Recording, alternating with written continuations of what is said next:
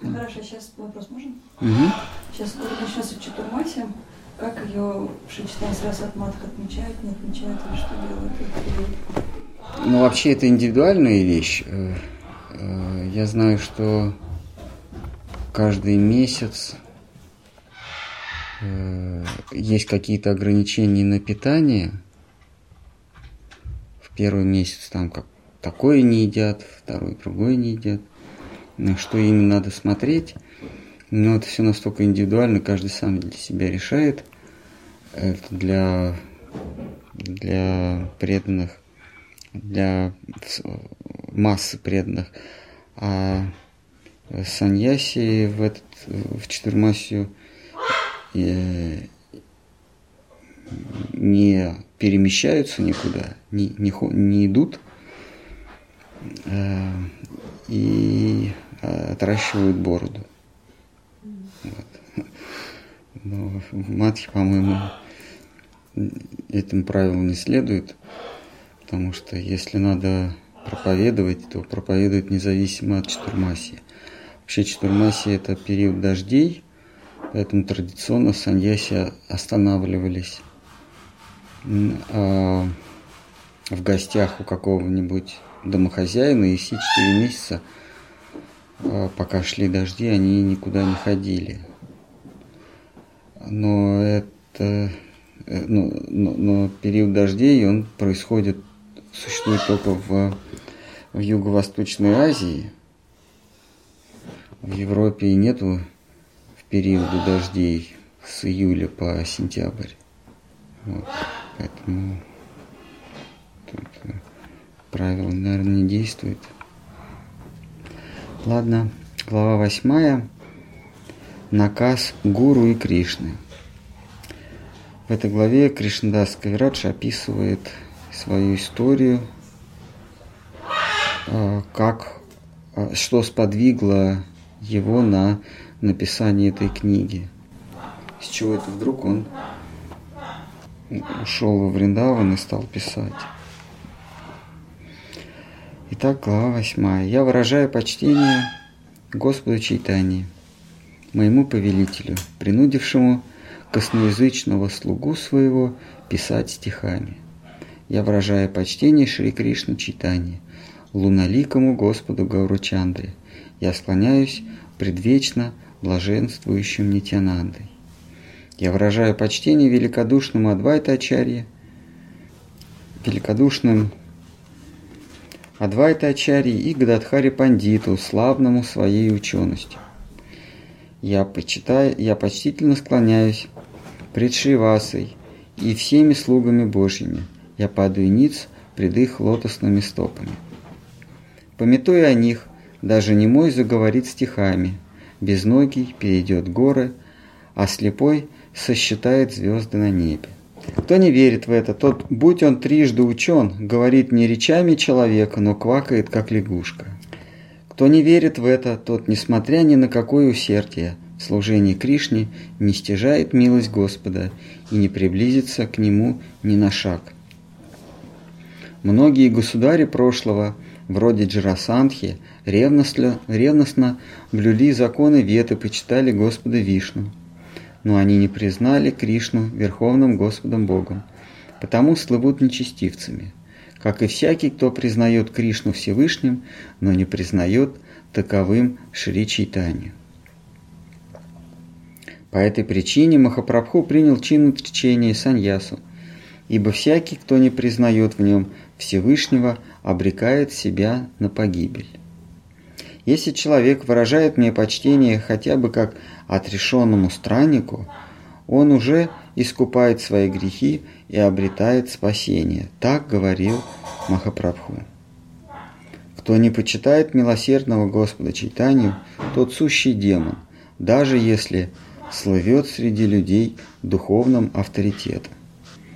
Потому, воздев руки к небу, я прошу тебя, дорогой мой читатель, отбрось все доводы и предайся Шри Читании и Нитянанде.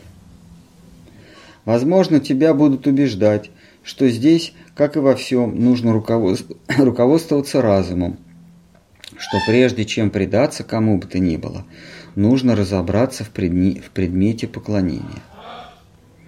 Но если, любезный мой читатель, ты действительно хочешь руководствоваться разумом, тогда прими во внимание милосерднейшее читание, и ты увидишь, что ему нет равных. Можно миллионы жизней слушать и петь имя Божье, но так и не обрести божественной любви, ради которой и совершается это таинство. Цитата из Бхактирасамриты Синху. Постигая суть бытия, человек осознает свою вечную природу и обретает свободу. Принося жертвы небу и творя добро, он возносится в райские чертоги, где предается нескончаемым удовольствиям. Однако ни мудростью, ни благодеяниями нельзя обрести любовь, ибо это сокровище Господь вручает редким избранным душам. Кто в награду за, служи... служение ждет благ здешнего суетного мира или свободы от него, тому Кришна охотно дарует желаемое. Но любовную преданность заполучить весьма непросто. Верховный Спаситель всегда оберегал и будет оберегать семейство Яду и Панду. Он для вас друг, наставник и Бог. Он спасал пандавов во всех невзгодах, Кроме него вам не на кого уповать. Порой, дабы оградить вас от беды, он становился вашим посланником и даже слугою.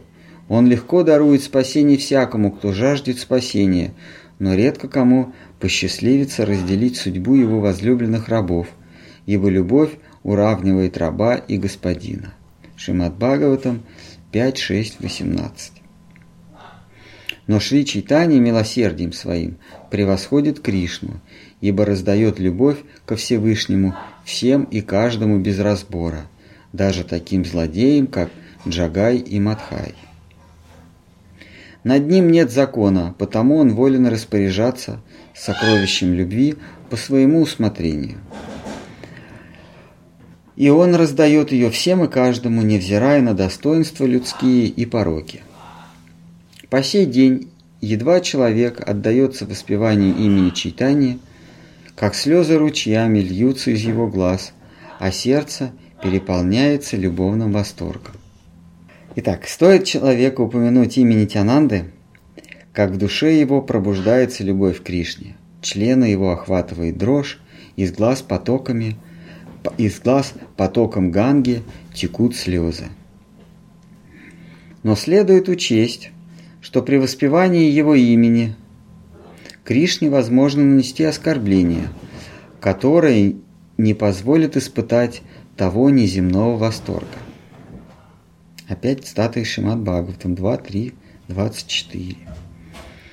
Если, заслышав имя Господня, человек не возликовал сердцем, если глаза его не наполнились слезами радости, а волосы на теле не поднялись, значит сердце его, что холодный камень, окованный железными цепями. Но достаточно один раз произнести имя Кришны, как душа омоется от всех грехов, и в ней зародится преданность, из которой не сходит любовь ко Всевышнему. В ком пробудилась божественная любовь, тот преобразуется и внешне. Его часто сотрясает дрожь, на теле проступает испарина, сердце бьется учащенно, голос прерывается, из глаз потоками льются слезы. Взывая к имени Кришны, душа прерывает порочный круг перерождений, становится способна служить Кришне и, наконец, обретает богатство любви. Если же при восклицании имени Кришны человека не обнаруживается признаков любви и слезы не текут из глаз – Стало быть, его богохульство не позволяет семени преданности дать всходы. Чайтани и Нитянанда не взирают на оскорбления в их адрес, потому всякий, кто восклицает их имена, вскоре испытывает безор... безудержный любовный восторг. Махапрабху сам себе господин, царственный милосердный владыка, не преклонивший пред ним Э, не преклонившись пред Ним, невозможно обрести спасение. Если по недоразумению, если по неразумению, любезный мой читатель, ты еще не восхищаешься читанием, Советую тебе почитать книгу читания Мангала Вриндавана Даса, и ты поймешь, что такое подлинное великодушие. Это читание Бхагавата. Она сначала называлась читание Мангала, а потом Бхагавата. Как когда-то Вьяса описал игры Шри Кришны в Бхагавата Пуране, так ныне Вриндаван Дас описал игры Чайтани в Чайтане Мангале. Всякий, кто прочтет читание Мангалу, вовек избавится от всех бед и несчастий. В той книге читания Нитянанда представлены во всем их величии. Там показано превосходство поклонения Кришне в сравнении с иными видами поклонения.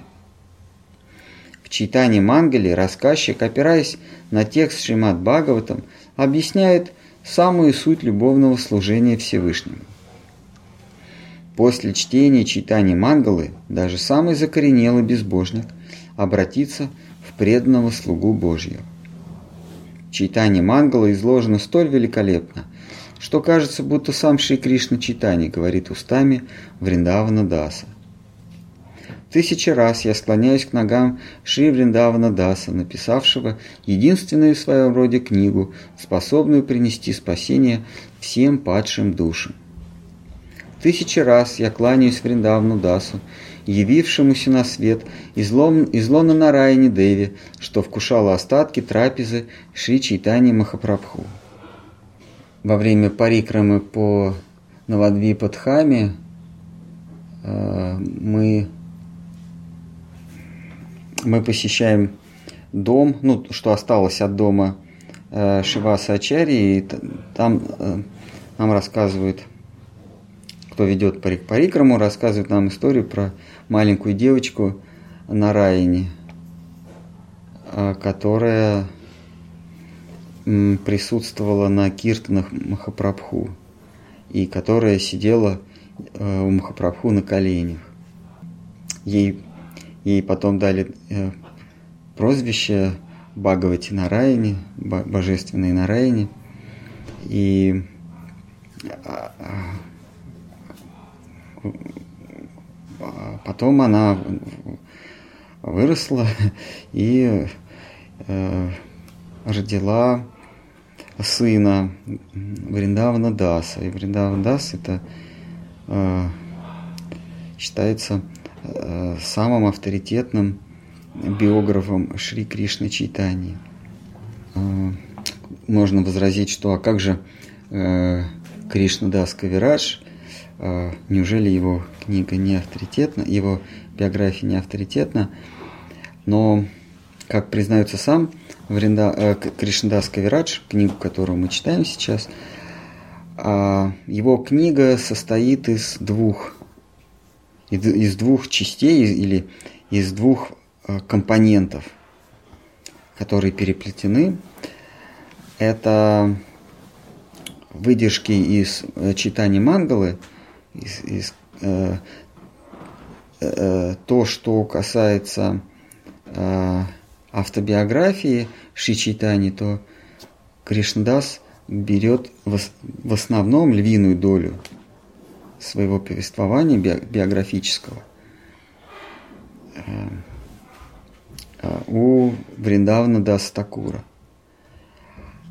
А вторая компонента – это Э, записки, э, дневник э, Сварупа Дамадара Госвами. Вот они, вот эти две компоненты, они переплетены. Это размышления, откровение Сварупа Дамадара, откровение о природе Шри Чайтани или заметки о, о каких-то э, событиях, каких-то событиях, которые были в Пуре. А, то, что происходило на глазах у, у, у, у Сварупа Дамадара. Это, значит, одна компонента, другая – это чисто биографическая, где Махапрабху путешествовал, с кем он познакомился. Это взято у, а, у Вриндавана Даса. Нет, конечно, Кришна даст и свое, свое повествование э, тоже сообщает нам, но основа книги это заметки Сварупа Дамадары и э, биографические выдержки из книги Вриндавна Даса. Тысяча раз я склоняюсь Вриндавну Дасу, явившемуся на свет из лона Нарайни Деви, что вкушало остатки трапезы Чайтани Махапрабху. Столь чудесным образом он же выписал деяния Ши Чайтани, что всякий просто внемлющий его повести омывается от всех грехов. О люди, прославляйте и поклоняйтесь читанию Нитянанде. Так вы спасетесь из ада перерождений и обретете блаженство любви. В читании Мангали Вриндаван Дас подробно описал земной путь Господа Читания. Вначале он рассказал о событиях его жизни кратко, потом каждое описал подробно. Играм Господа Читания не с числа, потому книга Вриндавана Даса – получилась столь объемистой. Правда, сам он признавался, что недостаточно подробно изложил некоторые события. Очарованный личностью блаженного Нитянанды, Вриндаван Дас посвятил ему значительную часть книги, потому заключительные игры Господа Читания, его книги, оказались не освящены, что чрезвычайно огорчало преданных, живущих во Вриндаване. В святом Вриндаване под древом желаний возвышается золотой престол, украшенный драгоценными самоцветами. На том престоле восседает сын предводителя пастушьего племени Шри Гавинда, неотразимый бог любви. Ему возносят молитвы и благоговенно поклоняются все обитатели запредельного мира, поднося чудесные дары, одежды и украшения. Тысячи преданных слуг непрестанно служат ему столь разнообразными способами, что их невозможно описать тысячью уст в тысячу лет. Главным слугой в том святилище всегда состоял Шри Харидас, Пандит, чьи добродетели известны всему миру. Он был благонравен, терпелив, умиротворен, великодушен, сладкоречив и рассудителен. Он всегда и ко всем относился с почтением и трудился во благо ближних. Ни зависти, ни злобы не знал его сердца, и не было в нем лицемерия. Ему присущи все 50 добродетелей Шри Кришны. Цитата из Бхагаватам 5, 18, 12. В сердце человека, беззаветно преданного единому владыке, обнаруживаются все добродетели святых. Того же, кто воспитал в себе добрые качества, честность, скромность, милосердие и трудолюбие, но не предался Всевышнему, следует считать последним негодяем. Даже если в семье и обществе человек пользуется доброй славой, даже если почитается он мудрым из мудрых, он все одно, как и глупцы вокруг него, несчастный раб самообмана, а стало быть, жизнь его протекает в пороке. Учителем Харидаса был Ананта Ачарья, чье величие непостижимо и кто вмещает в себя все возможные добродетели. Сам же Ананта Ачарья приходился учеником Гададхари Пандиту, кто был предан Всевышнему всем своим существом. Пандит Харидас был беззаветно предан читанию Нитянанде. Рассказы об их делах и нраве приводило его в неописуемый восторг. В Вайшнавах он видел лишь добродетели и ни в ком не замечал пороков. Всю жизнь свою и силу он посвятил во благо Божьим слугам. Он непрестанно внимал читанию Мангали. Его милостью эта повесть стала главным чтивом для всех вайшнавов, живущих подле него. Как луна озаряет землю, он озарял общество вайшнавов светом читания Мангалы и радовал слуг Божьих своими добродетелями. Не знаю, чем я заслужил его милость, но именно мне он велел поведать миру о последних годах жизни Господа Гауранги. В те времена во Вриндаване жил один ученик знаменитого Кашивары Госвами, брахман по имени Гавинда Госвами, служивший жрецом в храме Гавинды. Храм Гавинды – это э, Это не вот эти два красных. Это, наверное, это Южная Индия, Говиндаджи, как Во, Вриндавне. Там какой-то есть храм Говинда, Говиндаджи. По- По-моему, да, такой из, из красного камня, темно-красного. Да. Да, вот Да, нас еще в подземелье туда, в подвал водили. Мгм, Да, да. Это вот этот храм. Нет, речь идет о Вриндавне. Итак, прежде во Вриндавне жило много преданных, знающих о жизни Махапрабху. И, и почти все они были великолепными рассказчиками. К ним относятся и Ядавачарья, ученик и спутник Рупы Госвами, и Бугарбха Госвами, ученик Пандита Госвами. Среди учеников Бугарбхи Госвами были жрец в храме Говинды Читани Дас, Мукундананда Чакраварти и почтенный Кришна Дас. У Ананты Ачарьи был ученик по имени Шивананда Чакраварти, всем своим существом преданным читании, преданной читании и Нитянанде. Вайшнава Вриндавана жаждали услышать о житии Господа в последние, его, в последние годы его земного пути. Но в читании Мангали этот период его жизни освещается довольно скудно. Когда преданные попросили меня восполнить пробел в жизнеписании нашего Господа, я подчинился их просьбе. Так появилась на свет книга Чайтани Чаритамрита, которую ты, любезный мой читатель, ныне держишь в руках. Однако, прежде чем приступить к работе, я, будучи не уверен в своих способностях, отправился в храм Мадана Махана. Мы тоже ходили дабы спросить его дозволения и заручиться его благословением. А по-моему, там и усыпальница Кришнадаса, да? Возле Мадана Махана. Там вот слева много-много могилок. Наверху? М? Внизу там, да. Ну, может быть, ну, ну в общем. Итак, э, Кришнадас Кавирадж Госвами говорит о том, что прежде чем на- начать писать эту книжку, он пошел медитировать в храм Мадана Махана. Пошел за его разрешением Господа, дабы спросить его дозволения и заручиться его благословением. В храме было немноголюдно. Местный жрец только что приступил к обряду подношения. И только я стал умолять Мадана Махана, чтобы он даровал мне силы живописать о Махапрабху, как вдруг с шеи божества соскользнула цветочная гирлянда и упала на пол. Вайшнавы в один голос воскликнули «Харибоул!»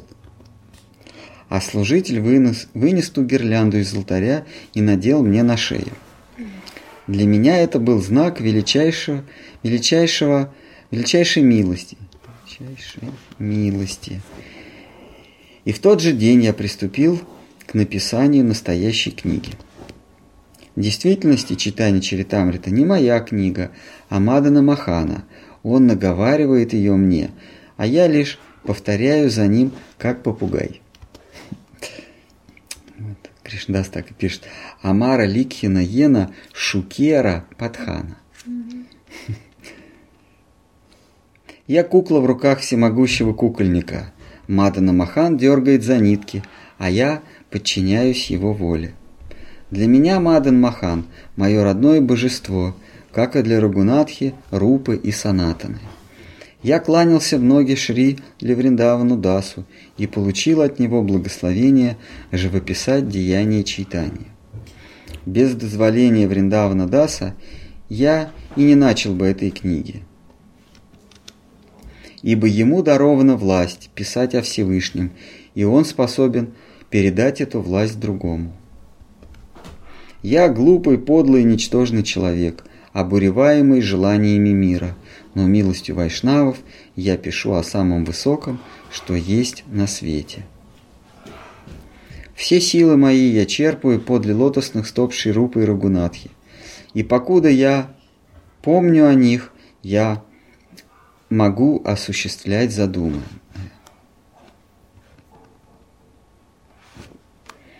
Так, припав к стопам Ширупа и Ругунатхи с мольбой об их милости, я, Кришнадас, повествую сию читание Чаритамрита. Конец главы. Хорошо. Написано, что его самадхи находится в Радхакунде. Кришнадаса? А, а вот эм, у нас... Нет, это странно написано. Его самадхи находится в Радхакунде, согласно некоторым сведениям, в храме Рахины Мадара. не в храме, а возле, наверное. Это вот через забор от нашего храма. Да, да. Вот через забор, да? И там вот много вот этих могилок. Мгм. Ну там, наверное, Пушпа Самадхи. Где-то Самадхи, где-то Пушпа Самадхи. Пушпа, да? Мгм. А самадхи, получается, на Радхакунде. Значит, Самадха, Самадхи на Радхакунде. Это уж по это что? Это э, цвето, э, это гирлянду снимают с одну из гирлянд с э, мертвого тела Вайшнава снимают и ее где-то захоранивают и, и вокруг нее ставят мавзолей. Ну или мавзолейчик. Э, То есть хоронят гирлянду. Точно. Мы же проходили, когда были на Радхакунде, помните, вот когда мы уже обошли и перед самым отходом от Радхакунды э, мы возле ворот остановились к Радхакунде, но уже с другой стороны. И там место, где Махапрабху отдыхал, когда нашел Радхакунду. Это уже мы ее вот обошли и уже собирались уходить. И там какие-то, Да. и там какие-то могилки были. Такой забор, в нем прогал, такие, видим, задумывались ворота и выход к Радхакунде. Но он безлюдный, там нет никаких храмов, ничего. Там какие-то могилки. Может быть, там. Э, А вот а с противоположной стороны, помните, мы когда э, зашли и справа там мы обходи... А, там усыпальница э, Джаны Видеви, жены Нитянанды. Э, Справа. снаружи, Да, снаружи мы обошли. А там внутри. А внутри кто-то из Госвами. Там поставили киртан у них внутри. То ли Гададхар пандит, то ли вот кто-то из Госвами. А кто-то из шести Госвами. Интересно, да, вот когда для чего еще нужны э, парикрамы, а мы географически какие-то места регистрируем в своем сознании, а потом начинаем читать. И вот эти названия географические, какие-то имена, они уже не просто буквы, а они уже имеют какую-то привязку к, к местности. Просто когда идешь по Гавардхану и уже доходишь до Радхакунды, уже ничего в голове не остается, потому что тяжко. Сколько там э, идти километров 20, да, мы шли. Ну, мы быстро обошли в этот раз. Мы когда шли, как Махараджа? М, Мангал Маски Махара- Махарадж? Да, с мамой Махараджа. Мы весь день шли. Мы вышли в, наверное, где-то часа 4 утра, а мы хотели в 3 выйти. И вернулись домой после двух, ближе к трем. Да, мы, мы что-то так шагали, шагали. Мы как-то по-другому с ним шли, Не может быть. большую дорогу. А Там же есть нет. два круга. Есть маленький круг и большой круг. Большой круг, да, похоже что-то. Большой, а маленький круг это вот по дороге, да? Вокруг Гавардхана. Все время, справа все время Гавардхан. Это маленький, да? М. Мы с Бхагаватом Махараджем ходили тоже таким похожим образом. Мы шли вот по дороге по этой. Мы иногда на тропинку сбивались. Потом вошли в этот город какой-то, Да, да. налево и направо, и до э, Радхакунды. Через городские улицы, и потом да, какой-то участок опять безлюдный был, и потом уже город Радхакунда. Там по дороге шли. Там, где встретили от этих вот паломников, помните? Да, паломники, которые у них ноги обмотаны были в тряпочки и, и перетянуты веревочками. Четверо. И, они- и, и они нас, э, Обогнали. бывалых туристов, обогнали, ушли в точку. А, да. А вы разве не с нами были? Нет. Они каждый день ходят. А потом, значит, мы их догнали, мы- вернее, мы их окликнули, а, спросили, как нам до Радхакун, потому что я был уверен, что мы ее обошли уже. Что мы очень долго мы что-то шли. Кроме того, Google показывал, что Радхакунда справа от нас. Оказалось, это тоже какая-то Радхакунда, но какой-то, какая-то лужица. А настоящий Радхакунда с городишком, ну, еще дальше там они нам сказали обнадеживающие еще километров 8. Да. Вот. И мы э, чуть-чуть разговорились. Они говорят, мы уже 28 лет каждый день ходим. 28 лет каждый день обходит Радхакунду. И такие бу- Там дедушка один, который за плечо молоденького держался. Ну, относительно молоденького, там, лет 50. Ну, а остальные постарше. И так бодренько-бодренько на ногах какие-то тряпочки с веревочками. У одного, правда, серьезная обувь. Это вырезанная покрышка. Такие лапти из покрышки. С, с- с- с отверстиями для шнурков. И он прям так затягивал, затягивает их. А у кого-то носки в тряпочках, у кого-то целлофановый пакет. Ш- так шурует себе каждый день. Ну, хорошо, если вопрос такой. Э, В Брихат Бхагаватамре, там, там, когда Нарада Муни путешествует, то есть там идет, как бы, рассматривается раса по нарастающей. То есть там Шанта, ну там, ну, с самого начала, то есть, ну и дальше. И когда а, заходит вопрос, ну, Нарада общается с ядовыми, то они говорят, то есть они уже, то это, это после уже после пандавов, они говорят, что вот Утхова, он среди нас лучше всех. Как бы, ну, и, то есть, соответственно, мы подразумеваем, что это э, Саки раса. Но потом сам Утхова говорит, что «Да я вообще как бы хочу быть растением, то есть э, и там придорожной травой в Вриндаване. То есть указывая таким образом на Шантарасу. То есть, Ну, в Вриндаване. Ну Да. А Удхова, он обитатель э, Двараки. Двараки, да. Он, он дядя Кришны или что-то какой-то, или Шурин. Ну, какой-то родственник. Двоюродный брат? Мгм. Вот. Ну да. Э, Самая, самая, самая возвышенная раса в Двараке, она э, ниже, чем самая низкая раса во Вриндаве. Да, это так. Существует иерархия. Э, а, Раса это как участки радуги, участки спектра какого-то.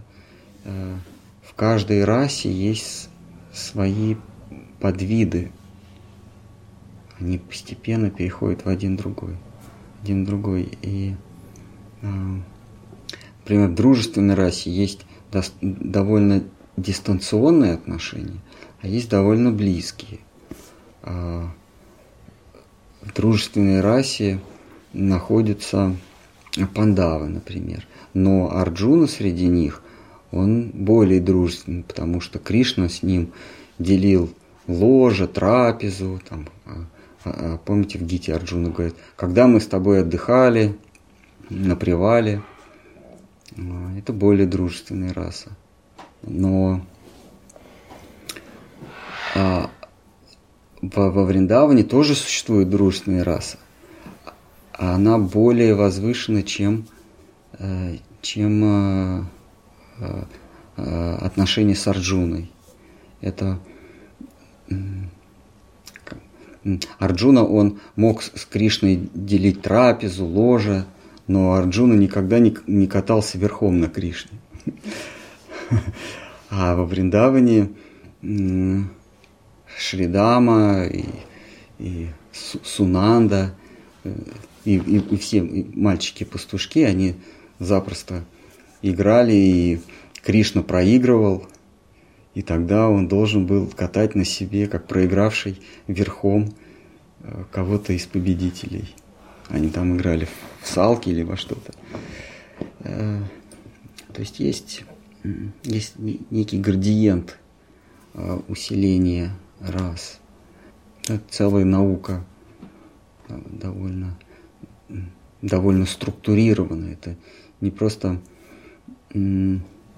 какая-то какая-то поэзия, это не, не что-то такое поэтическое, а это есть и довольно строгая научная сторона. А, а, там квантуется это, э, эти расы. Происходит не то, что не очень не, не то, что постепенный переход, а порциями. Все глубже и глубже и глубже. И, а, профессор Саньял, а, у него есть книга называется э, эрос или эротический принцип бхакти, где вот эти расы он описывает, он говорит, что э, каждая последующая раса, она позволяет э, коснуться Кришны большей, большим объемом поверхности своего тела. Ну, например, Шанта раса, Кришна по ней ходит только ногами – а, ну, а скажем, в отца раса матушка Ишода его, его обнимает, дает ему молоко из груди и так далее. То есть там целая-целая есть градация. По касаниям частей тела Кришны и по, а, а, по площади касания своего тела и его тела. Но это очень такие возвышенные вещи. Вот называется, вот он так назвал Эрос, в, э, принцип Эроса в сознании Кришны.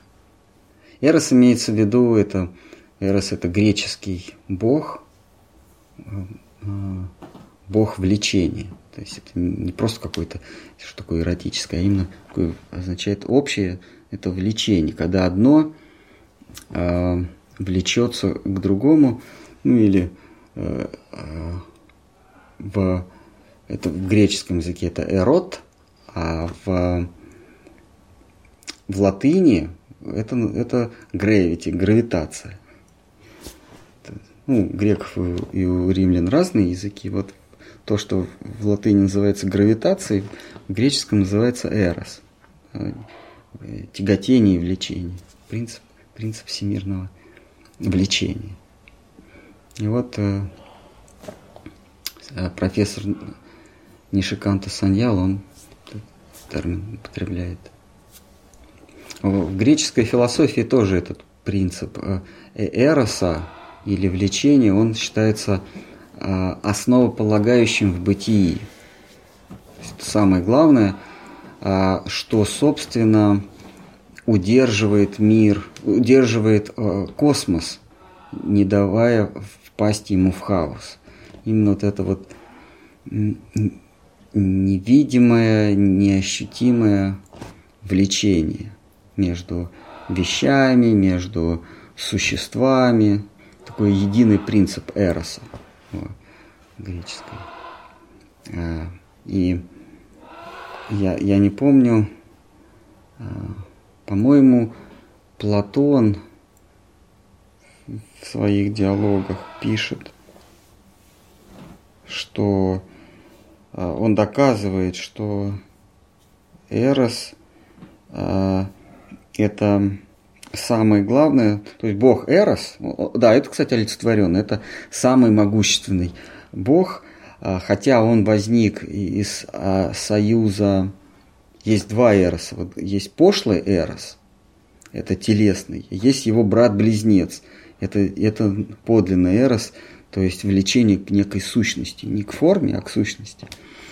И вот они возникли от союза а, Афродиты и, и не помню, и Пиней какой, какой-то тоже там бог у них есть. Один отец и, и, и две, две матери. Значит, вторая, которая родила пошлого, она, она поджидала его, когда у богов была пирушка. И, значит, э, э, пьяный отец Эроса вышел э, на, на, во двор и прилег. Она его увидела и прилегла с ним. Вот. А значит, он самый богатый, он сильный, он могущественный, а она прямая его противоположность. Поэтому Эрос, он вобрал в себе ее качество. То есть Эрос самый могущественный, но он, но он ничего не имеет. Там, то есть тот, кто находится под влиянием Эроса, то есть э, под любовным влиянием, у него есть все, но он от всего готов отказаться. Ну, там целые, в общем, в общем греки, как всегда, это мифология. Но интересно. Я когда-то читал. Так вот, э, вот он пишет, э, Платон пишет, что если бы а, в нас этого, а, то, к чему мы стремимся, если бы мы не были когда-то, мы, если бы мы, не, мы когда-то не были разъединены с, с предметом нашего влечения, то и влечение никогда бы не возникло. Влечение к чему-то, является результатом того, что от этого чего-то нас объединили. И, так, и, и, соответственно, мы к этому влечемся. Поэтому он говорит, что ну, принцип любви, принцип э, влечения к, к Эросу, а Эрос, он хотя и по иерархии стоит ниже, чем Зевс, Зевс это то, то что у нас э, Индра, да, или Э, Зеус, в греческом это Деус. Это мы называем Зеус, а вообще Деус. Слово Дева. Он, он э, обладает теми же самыми э, признаками, свойствами и даже мифологически он очень похож на Индру. Он тоже мечет молнии, а, тоже его власти угрожали два Атланта – ой, два титана, два великана. Э, это в нашей мифологии это Хираньякши и Хираникашипу. А, да, и эти титаны были златовласые и красноокие. Глаза у них были красные, как, как медь, как раскаленная медь. Прям как Хираникашипу и Хираньякши. Вот, и хотя Эрос находится ниже Деуса, то есть Индры, тем не менее он его могущественней. И и Индра, Зевс, иногда гневается на э, Эроса, но Эрос ему противостоит. И Эрос, хотя он никчемный, он, он сын безродной вот этой э, плутовки, но тем не менее он оказывается в конечном итоге могущественней Индры, а, могущественной Зевса. Это тоже очень похоже на Э, мотивы нашей мифологии, когда Индра бросил вызов э, Кришне. А Кришна это и есть тот самый Эрос, то есть бог любви, Гавинда, Модана Махан, то есть тот, э, тот, у кого нету признаков власти, у него нет признаков, у него нет трезубца, у него нет молнии, у него нет булавы, чакры, но при этом он могущественнее всех остальных. А, он могущественнее Вишну, потому что он обольстительнее Вишну. Он могущественнее Индры, потому что он поднял э, целую гору, и, и ливни э, Индры были бес, бессильны. Он могущественный Брахмы, Брахмы и, и, и прочих-прочих богов. Э, вот Кришна это, это тот самый Эрос, который у греков. Он могущественный, но он могуществен не силой, а очарованием. И вот, по-моему, Платон, да. А, это в диалогах Платона. В диалогах Платона – а, он описывает. А, и вот он говорит, что если бы мы изначально не были разделены с Эросом, то есть с Кришной, мы бы к нему и не стремились. То есть сам факт того, что мы ищем э, вот этого соития с ним, говорит о том, что э, когда-то мы от него отделились. Вот такая у него идея. Там, да, очень много похожего. Например, тоже говорится, но это Сократ говорит, что есть. А, у него, правда, смехотворные доказательства. Я, я вот недавно слушал. Эм, у Сократа есть смехотворные доказательства существования и бессмертия души. Ну, очень смешно, конечно.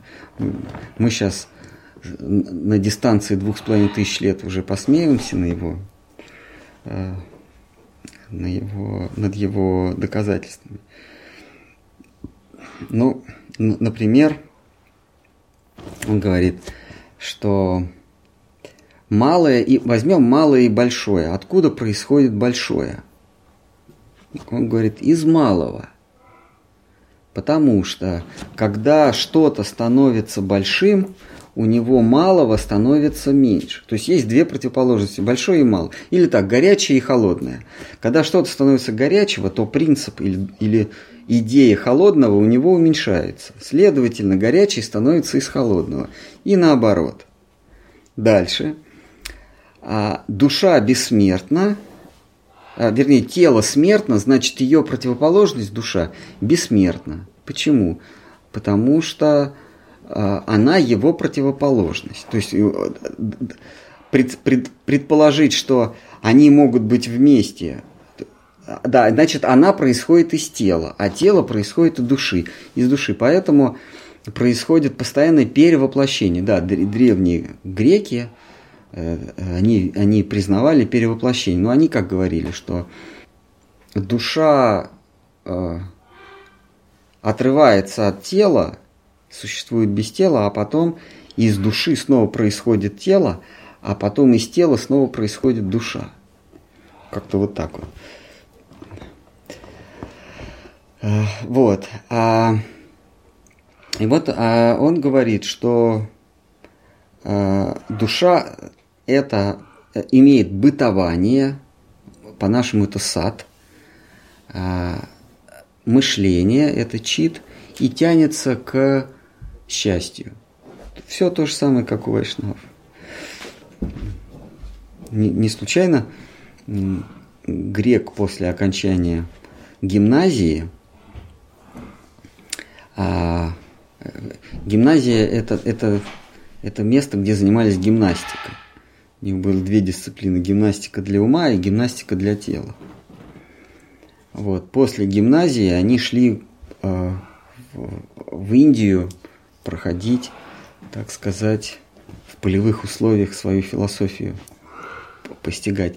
Как в Англии в престижных, в престижных э, колледжах Э, вузах существовала всегда традиция отправляться в Рим или в Грецию после окончания института.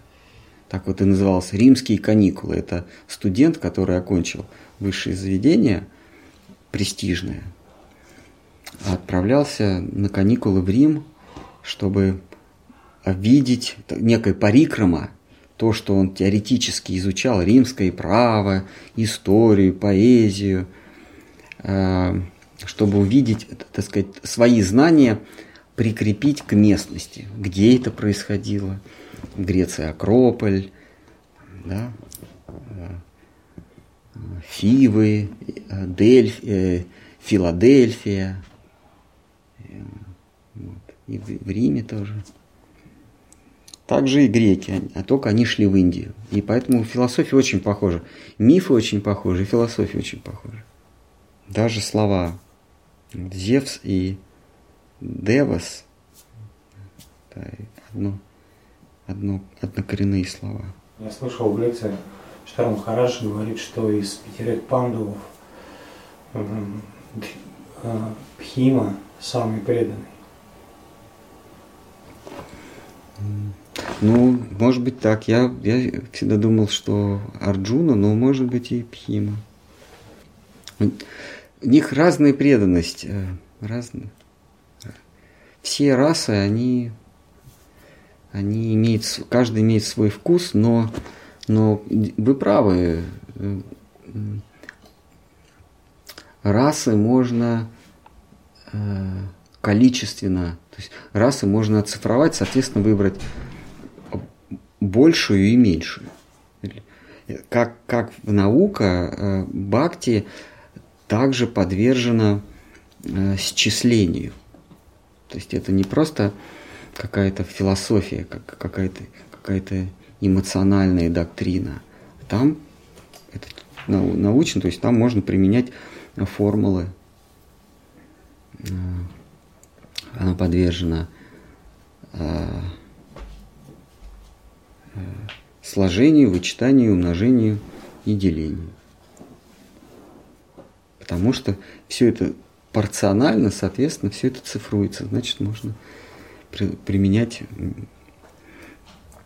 а, правила математики тоже.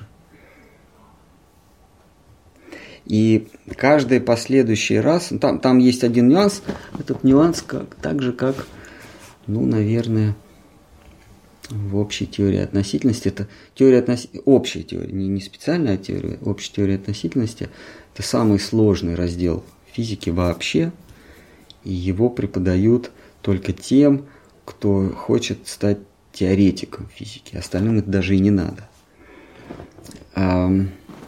И основная, так сказать, э, основная, э, э, вот методы или принципы вот общей теории очень похожи на принципы науки Бхакти. Там также существует иерархия. В Бхакти также существует иерархия, но каждая последующая ступень, то есть а, каждая более высокая ступень, она вбирает в себя а, две предыдущих. А, Я, я, я вот э, привяжу, приведу такой пример. Допустим, мы с вами в, находимся в двухмерном пространстве, и мы видим перед собой круг. А, И мы, а, мы видим перед собой фигуру, круг. Мы уверены, что это круг.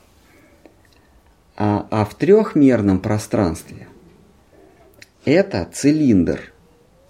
И если мы находимся с вами в двухмерном пространстве, мы никогда не догадаемся, что мы видим перед собой не круг, но объемную фигуру цилиндр. А тот, кто смотрит сбоку этой фигуры, он, он видит четырехугольник, ну или квадрат. А, и он никогда не догадается в, в той, в той двухмерной э, в той двух- двухмерной реальности, никогда не догадается, что это тоже цилиндр. То есть он будет видеть прямоугольник, а я буду видеть круг. И только если мы с ним или кто-то из нас сумеет рвануть, вы- э, прорвать оковы двухмерной реальности и каким-то образом выйти в трехмерную реальность, мы сможем понять, что это не круг и не цилиндр. То есть мы выйдем на более высокую ступень и осознаем эту реалию как нечто иное. Мы вырвемся за рамки э, привычной нам, привычного нам понимания окружающего мира. И вот а, каждая последующая ступень в бхакти, то есть в любви к Кришне, это, это, это разрыв, то есть это умереть в этой предыдущей реальности, разрыв шаблонов на более низ- низком уровне, а, чтобы увидеть реальность, э, прекрасную реальность в объеме. Ну, я привел пример двухмерный и трехмерный. Но представьте каким-то образом можно шагнуть в четырехмерную, где этот вот самый цилиндр, он, он в, общем не цилиндр, а что-то другое, а пятимерный. Вот а, на, на этом вот построен принцип общей теории относительности, которая вообще рушит всякое представление о мире. Не квантовая механика, а именно общая теория относительности.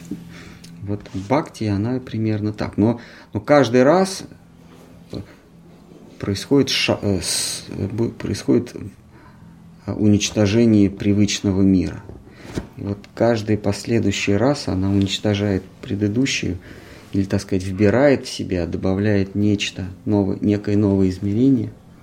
Для того, кто живет в двухмерной реальности, это не иллюзия. Он, он, это для него реальный мир. Он просто не знает. Да, он, он, он не мыслит себя, он не мыслит мир трехмерным. И он в этом смысле он пребывает в иллюзии. Но если он шагнет за грань двухмерной реальности, попадает в трехмерную реальность, то то, что было до этого, в двухмерной реальность, для него сейчас иллюзия. Он понимает, насколько он ошибался. Также и происходит с духовной эволюцией сознания. Мы перешагиваем, каждый раз мы перешагиваем некую черту, добавляя при этом новая, новую ось координат. Новый там Y какой-нибудь Z, новый T. И, и все время увеличиваем, увеличиваем, увеличиваем. Он не, может, не может такой искатель в отчаянии впасть. Каждый раз иллюзия. Если он понимает, ну, все равно опять иллюзия. Просто так устроено, что кажется, что...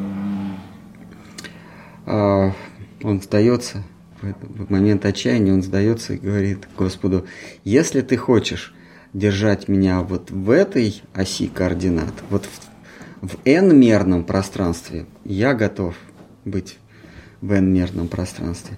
Если ты хочешь меня перевести в n плюс 1 мерное пространство, я готов. В n плюс 2 мерное, я готов. Я полностью доверился Твоей воле, Господи постичь, э, как Бхагаватам говорится, постичь замысел Всевышнего невозможно, можно только ему предаться. Мы постигаем, мы пытаемся мудрствовать. Но однажды нужно понять, что, э, как в Писании говорится, э, Господи, на Тебе сходятся все противоречия. Вот как в нашем с вами примере, один будет говорить, что это прямоугольник, тот, который берет трубу, да, и он смотрит сбоку. Он говорит, это прямоугольник. Другой будет говорить, да какой же это прямоугольник? Это же круг. Или если труба, кольцо. Противоречие. И только вырвавшись в трехмерное пространство, они смогут гармонизировать свои противоречия. А цилиндр, он одновременно является и прямоугольником, и кругом. И вот говорится, что Кришна, а ты являешься гармонизирующим началом всех противоречий. А каждая, каждая последующая ступень, где прибавляется новое измерение, новая ось координат, она вбирает, она, она урегулирует или гармонизирует предыдущие противоречия. Но она же является базисом Э, или тезисом вместе с антитезисом, то есть э, является, греки говорят, дихотомией, то есть неким партнером другого противоречия. И только поднявшись на ступеньку выше, добавив еще одну ось координат, мы поймем, что эти противоречия у, гармонизируются. Они никакие не противоречия, если мы посмотрим с, э, с еще одной точки зрения. Вернее, с точки зрения n, n плюс 1 пространство. И вот говорится, что Кришна это то самое-самое-самое-самое, которое все-все-все-все-все противоречия в себе выбирает. Он, он первоначало. Кто-то может сказать, а вдруг он не последний, вдруг он тоже является тезисом и, э, против какого-то антитезиса. Да, но тогда просто того, кто, где сходятся все начала, мы просто до того назовем Кришна. Нам, нам без разницы. Но каждый раз происходит слом, э, слом матрицы, слом некой решетки, в которой мы, мы застряли. Если этого не делать, мы в ней останемся. Но, как вы сказали, э, находясь внутри этой системы координат, мы уверены в этой правильности. Так устроен, так устроил Кришна, э, что, потому что преданный, в каких бы отношениях с ним ни находился, в бездеятельных, в дружеских, в служеских, каких угодно, он всегда доволен. Он испытывает э, тошани, то есть удовлетворение. А, вы спросите, а, а как же, что же его побуждает искать новую ось координат? Господь изнутри начинает создавать ему дискомфорт не сам, не сам он, вот это вот желание пойти выше диктует Господь изнутри. Как в беседе с э, Махапрабху и Раманандой Раем, э, Махапрабху только задавал вопросы. А какие вопросы? А что дальше? А ну-ка дальше. А копай глубже. И Рамананда Рай говорит, не я отвечаю, а ты своим вопросом копай глубже – ты меня заставляешь вскрывать новые и новые пласты, то есть добавлять к этой реальности, которую я описал, ну, реальность имеется в виду э, некий пласт отношений с Кришной. Есть новый пласт, но, новый пласт. И вот перескочить, этот вот сделать квантовый скачок на новый пласт отношений, заставляешь меня ты, ты меня из, ты изнутри ворочаешь моим языком.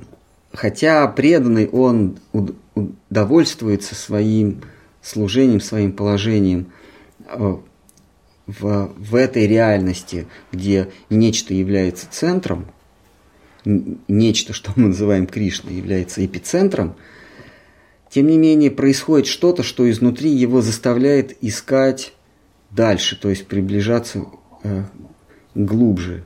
Но, но пока он находится довольно на этой плоскости, э, вот Махапрабху беседовал с одним брахманом в Южной Индии, э, Курма, Курма Дасаму. И тот был вполне доволен, вполне доволен э, своим служением Рамачандре. Для него Господь Рамачандра был эпицентром всего бытия. Вся жизнь его была вокруг Господа Рамачандры. Он мыслил, э, он был предан ему мыслью, словом и делом.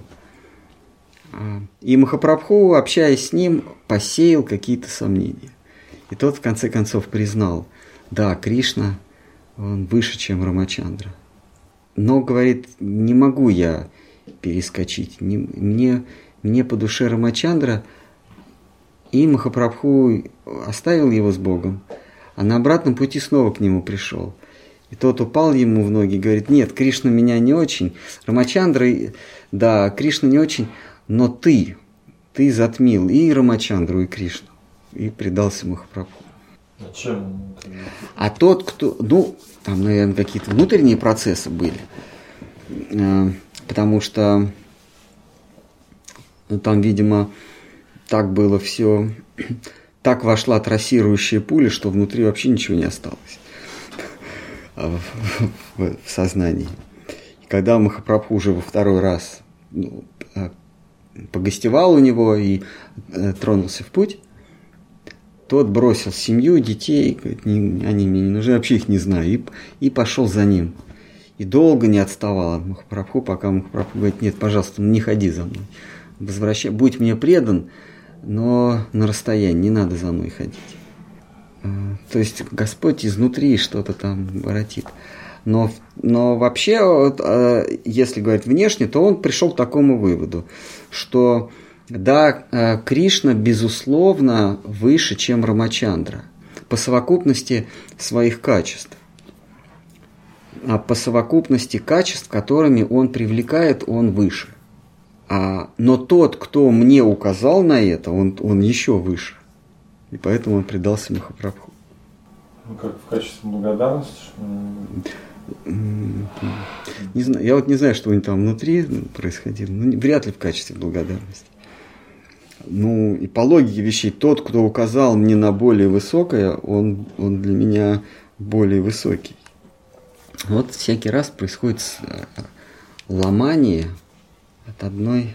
То есть должно, должно произойти полное исчезновение в этой реальности, чтобы перейти в другую реальность. Но имейте в виду, что то, как происходит исчезновение из материального мира души и ее единовременное появление в мире духовном, но духовный мир – это, он же гораздо глубже, гораздо, извините, протяженней, чем материальный мир. Материальный мир – это трехмерная пленочка, которая расширяется во времени.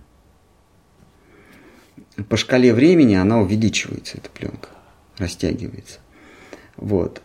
А дальше начинается пространство n, n плюс 1, это уже духовный мир, так вот, оно тоже распластовано. И каждый последующий пласт, он шире предыдущего. И точно так же, как душа умирает для материального мира и рождается в духовном мире, в каком-то пласте, в первоначальном пласте, также она должна там умереть, чтобы рожда, родиться э, на n, э, в n плюс 1 в духовном. Мы все это называем духовный мир, но там соотношение точно такое же. Более низкий пласт, он для тех, кто находится выше, он ну как бы материальный мир. Там ну, а, на одну ось координат меньше. И другие законы, совершенно другие законы. Как в двухмерной реальности одни законы, в трехмерной реальности другие законы. В реальности, которая, она не четырехмерная, она физики называется э, через черточку пространство-время. Там время, оно как одна, одна из, из осей координат. Она со знаком плюс, а все остальные координаты со знаком минус. В тензоре, так называемом. Или в матрице. Ну, какой пример? Вот, допустим, мы, мы живем опять на двухмерной на скатерти, двухмерной скатерти, мы понятия не имеем о трехмерном пространстве. Если мы э, толкнем шарик, смоченный чернилами, то он э, нарисует прямую черту, да? Мы, бу- э, мы будем видеть, что след от шарика это, это прямая линия, правильно? А теперь мы на эту скатерть по- поместим какой-нибудь камень тяжелый или, или снизу подтянем. Она, она, начнет, она будет изогнута. И а, опять мы пустим шарик. Мы двухмерные, мы увидим прямую линию. Потому что мы понятия не имеем о, о вот этом пространственном изгибе. У нас нет трех, у нас нету э, третьей оси координат. Мы будем уверены, что это прямая линия. И, а, а, а, а, а, а если мы находимся в трехмерной реальности, мы увидим вот такую изогнутую линию. А если мы пустим шарик, вот, то есть вот, вот это уже изогнутая скатерть, а, а внизу тяжелый-тяжелый камень, который ее продавил. Если мы пустим вот этот шарик не по прямой линии, а, например, по кругу, вокруг, вокруг, э, ну вот по, по краю этой воронки – да? Вот мы пустили, и мы увидели, что он что? Он, он катится, катится, катится и притягивается к шарику. И в, на, в этой двухмерной реальности мы какой вывод сделаем? Мы что скажем? Что тела притягиваются одно к другому. Существует закон всемирного тяготения. И, Нью, и Ньютон, он так сказал, все, все тела, которые имеют массу, они притягиваются друг к другу по закону всемирного тяготения. Просто они притягиваются. Никто, после, никто не может доказать, но они притягиваются. А, то есть для двухмерного человека, для двухмерной букашки, вот этот шарик, он будет к камню притягиваться, вернее, он будет, он будет все ближе и ближе и ближе к нему, потому что он будет в эту воронку уходить. И ему будет казаться, что это камень его притягивает. А на самом деле, что сделал камень? Он просто исказил поверхность скатерти. И вот этот шарик, он просто скатывается в воронку. Он не притягивается к шарику, э, камню, он просто утягивается в воронку.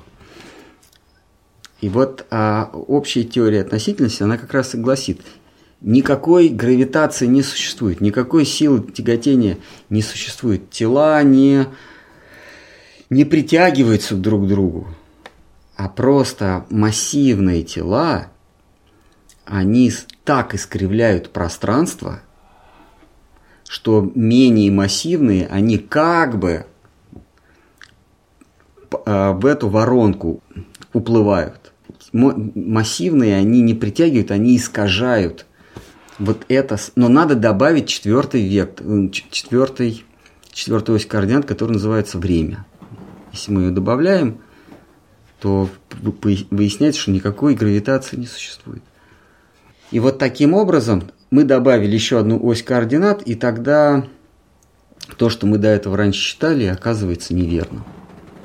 А если мы добавим еще одну ось координат, и вот и конечное добавление – это Кришна. Вот в нем все противоречия сходятся. Оказывается, э, э, вот в примере с, с этим э, камнем. А кто этот камень опустил? А, а хорошо, э, шар э, не, не камню притягивается, а в этой воронке. А, а кто эту воронку создал? Почему он вниз? Почему, да, что, а что значит вниз? да, почему он не так, осяк. А, и вот а, мы вынуждены в конце концов будем добавить некую ось координат, не время, а, а еще одну ось координат, которая называется наблюдатель или сознание. И вот в сознании происходит и гравитация. Если, если сознание в своей иллюзии себя заключила в двухмерную реальность, то там одни законы действуют, в трехмерную реальность, в которой мы сейчас оказались, другие законы действуют. Если нам удастся силой рассудка представить себе не пространство, а пространство-время, выясняется, что законы совсем другие. Если мы но это уже вообще нереально, потому что мы сейчас только в трехмерной, мы даже не в пространство-время. Мы, мы себе не можем представить, что такое, что значит пространство-время. Для этого надо векторы опять рисовать. И на, если мы начнем добавлять каждый раз новые, новые координаты, мы, мы обнаружим, что все на самом деле существует в сознании. И время, и пространство тоже существует в сознании. В нем, в сознании, происходят эти искривления, и оно уже иллюзорное сознание, вернее, сознание, оказавшееся в иллюзии, эти искривления себя, в Бхагаватам это называется видоизменение сознания. А, а что значит видоизменение? Искривление. Вот эти искривления сознания, то есть, то есть появление некого, некого вида сознания производит на свет закономерности. И в этих закономерностях, в этих закономерности, как в решетке оказываются предметы. Вот, видели, как компьютерная графика э, происходит? Значит, есть вот сеточка, там на синем фоне такая вот мелкая-мелкая сеточка. И начинают искривлять координаты. Да, и, и сеточка это ну, пересечение вертикальных и горизонтальных линий. И потом точки вот эти пересечения начинают сдвигать сюда сдвинули, соответственно, сдвигаются, начинается искривление линий. И можно эти точки так сдвигать, что мы увидим в конце концов какой-то образ. Кривые фурье. Да, да, кривые фурье происходит. Раз они мы, мы точку потянули в сторону, и потянулась и линия за ней, и другая линия, и, со, и соседние, но уже не с такой силой. И появились какие-то образы уже. вот так же происходит и изменение, или в Бхагаватам говорится, виды изменений сознания. А сознание изначально безобразно. И потом оно начинает искривляться, и вот эти вот, эта сеточка производит некие образы. И мы уже думаем, а, есть закон, а, они друг друг другу тянутся. Там, закон тяготения. Или закон такого-то. Никаких законов нет, есть просто искривление сознания. У одних очень простое искривление, они становятся камнями на каком-то этапе своего вида изменения. У каких-то сложное, они, они боги. У них там более, более сложные, больше осей координат, что ли. У людей очень тоже попроще но, но посложнее, чем у зверей, камней, стрекоз. Хорошо. А вот ну, в тот момент, когда человек отчаялся и понимает, что уже как бы не способен и ну, как бы хочет предаться, то есть а, как в данной системе как бы он ну, эволюционирует или как он развивается, то есть это же ну, это посланник э, мира более высокого измерения с дополнительной осью координат. Э, вот он может вытащить. Мы, мы верим в то, что самостоятельно невозможно вот это вот двухмерная блоха, двухмерный тараканчик, но он никак не сможет э, прорвать двухмерный мир свой. Нужна какая-то помощь помощь с, из более высокого мира, из мира n плюс 1, чтобы он понял, чтобы он расширил свое сознание, добавил еще одну ось координат. Самостоятельно невозможно. Это как вытащить себя за волос. То есть некая милость или если мы говорим о, о высшем мире, то это нужна милость свыше. Если просто шагнуть на одну ступеньку, то, наверное, достаточно как, какой-то там медитации, может. Нужно просто учитывать, что высшие уровни, уровни бытия, там где n плюс 1, плюс 2, плюс 3, они не просто безмолвные, а это некие заброшенные э, крепости, куда мы можем проникнуть, найдя ключик и отворив, или там перебросив лестницу э, веревочную и перелезть. эти миры, они еще и защищаются. Э, и э, в противостоянии трехмерных существ и двухмерных существ, как вы думаете, какие шансы у двухмерных одолеть? Вот если трехмерные, но не хотят, чтобы двухмерные вообще поняли, что существует трехмерное пространство, какие у них шансы? Ноль.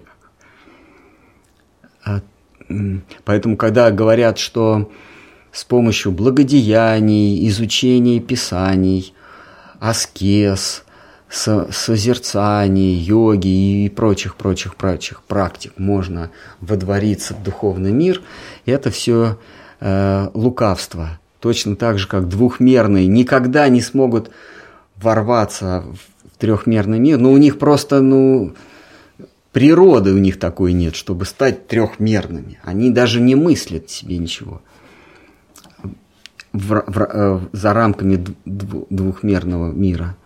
Точно так же мы с вами не можем, ну как мы туда, как, как мы, там, там такое все многомерное, а мы плоские по сравнению с ними. Только с их милостью. Поэтому в Писаниях всегда говорится, что только милостью свыше – мы можем туда проникнуть. Никакие усилия души, физические, умственные и прочие, э, не, не могут нас, э, нам позволить вступить в мир еще более объемного измерения. И в Бхагаватам говорится, даже если вы преуспели во всех жертвоприношениях, благодеяниях, аскезах, всевозможных практиках мудрости. Если нет милости свыше, все ваши действия бесполезны и не имеют смысла никакого. То есть вы станете мудрыми, мощными, добрыми, но в своей двухмерной реальности. То есть это значит, что Ты там... стал качком, но двухмерным качком. Будь то умственным качком и- или физическим. Но за пределы двухмерного мира ты не вырвался. Только милостью свыше. Что вы говорите? А вот в этом плане тогда как объяснить такой феномен, как сукрити? Сукрити – это заслужить э, благоволение. Ты, ты заслуживаешь, но последнее слово лежит за тем, перед кем ты заслуживаешь. То есть он есть слуга, он есть судья, который решает, набрал ты очки или не набрал. Но он всегда может подсудить тебе. Вот, а может подсудить другому. Вот ты вот ты мощный, бьешь нормально, а по очкам проиграл. Или все, в нокаут положил. И вот он, судья, выво- выводит вас обоих и берет ему руку, поднимает. Вот он такой. Это называется милость. То есть ты сукрити набираешь, но она не является гарантией, что доступ тебе открыт. Сукрити – это заслуги, очки. Ты набираешь по очкам, но не факт, что ты выиграл. А в чем заслуга того, кто не выиграл? Я его руку поднимаю. Вообще заслуги может не быть. За что? Понравился. Э, Смиренен. Не, ну сказать, что сукритие это то, что заслужено. Да, ты заслуживаешь, но приз ты получаешь не за сукритие. А Тот, кто дает, тот, кто одаривает милостью, это не автомат с пепси-колой. Ты кидаешь в него монетку, и тебе по пепси-колу обязательно вы...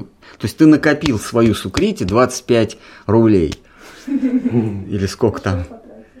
И кидаешь туда, и в, эту- в этот, в банком, в этот э, торгомат, и тебе раз булочка или, или пепси-кола выскочила. Тот мир, он э, не, он не безмолвный, он, он, не, он не продается. Вот ты вот кидаешь, кидаешь, а, а бывает такое, что ты кидаешь, а тебе ничего не вылезает. Да не, не может быть. Застряла. Не может быть так. Да ладно. Там же все... Высший мир, он же идеален. Он- раз ты заслужил, тебе пепси-кола обязательно вывалится. То есть ты и стучишь по нему, а он тебе не дает. А, а если сильно стучишь, тебя еще и увезут. И не докажешь. У меня сукрити.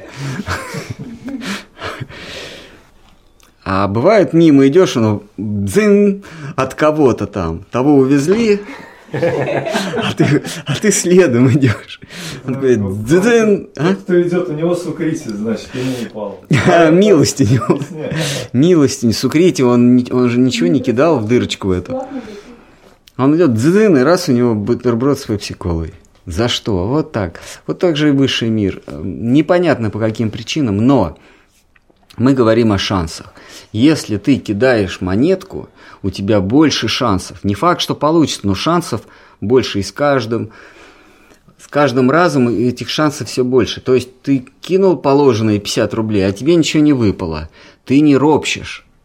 Ты накапливаешь еще 50 рублей, и опять кида- и опять ничего не вышло. И опять ты не ропщешь. И опять кидаешь, и может быть, просто шансы увеличиваются. Наконец оно вывалится. Потому что своими монетками ты там все пространство заполнил, и уже этой пепси-коле де- негде... И она говорит, ну ладно, на тебе. Но не факт. Вот не факт. А Фаина Раневская, она, она вспоминает свой, свой первый любовный опыт.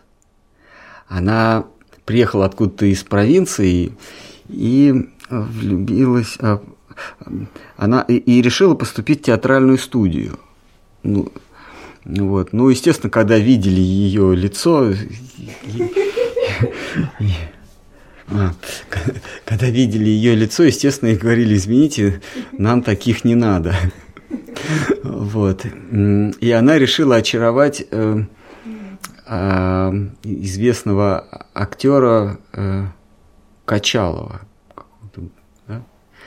Она дождалась его у подъезда, и когда он шел с приятелем, когда он зашел в подъезд с приятелем, она упала в обморок ему на руки. Вот, он сказал, да, хорошо играете, но нет.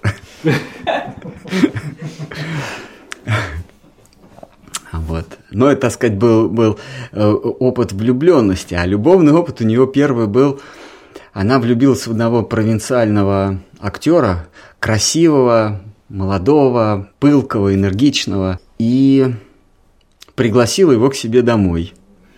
Купила шампанское, купила цветов, при, принарядилась э, и ждет его. Звонок в дверь, открывает дверь, а он там с девицей пьяный. Он так за, заходит и говорит, спасибо, э, э, ты, говорит, не могла бы до утра погулять где-нибудь. Она его так любила, она пошла и пошла гулять. Да, он говорит, эй, бутылку-то оставь. Она, помнит, она... Вот, и она, значит, на ступеньках, на ступеньках э, возле своей квартиры проплакала всю ночь. Вот, больше она его не видела. Вот э, это бхакти. То есть э, ты... Что, э, какая бы была у нас реакция, да? Это бутылка ему по башке и, вытолк, и вытолкнуть за шеи вон. А она нет, она вот, вот э, он мне так дорог, что ладно, я посижу на ступеньках. Он говорит, ты еще бутылку-то оставь. Что ты... Она решила горе-то свое запить, то, что она приготовила для них, двоих, для себя и для него, она решила с собой и, и, и запить там. Он говорит, ты что, бутылку-то оставь. Вот это бхакти, вот это вот преданность. А, ну ладно. Все тогда на сегодня.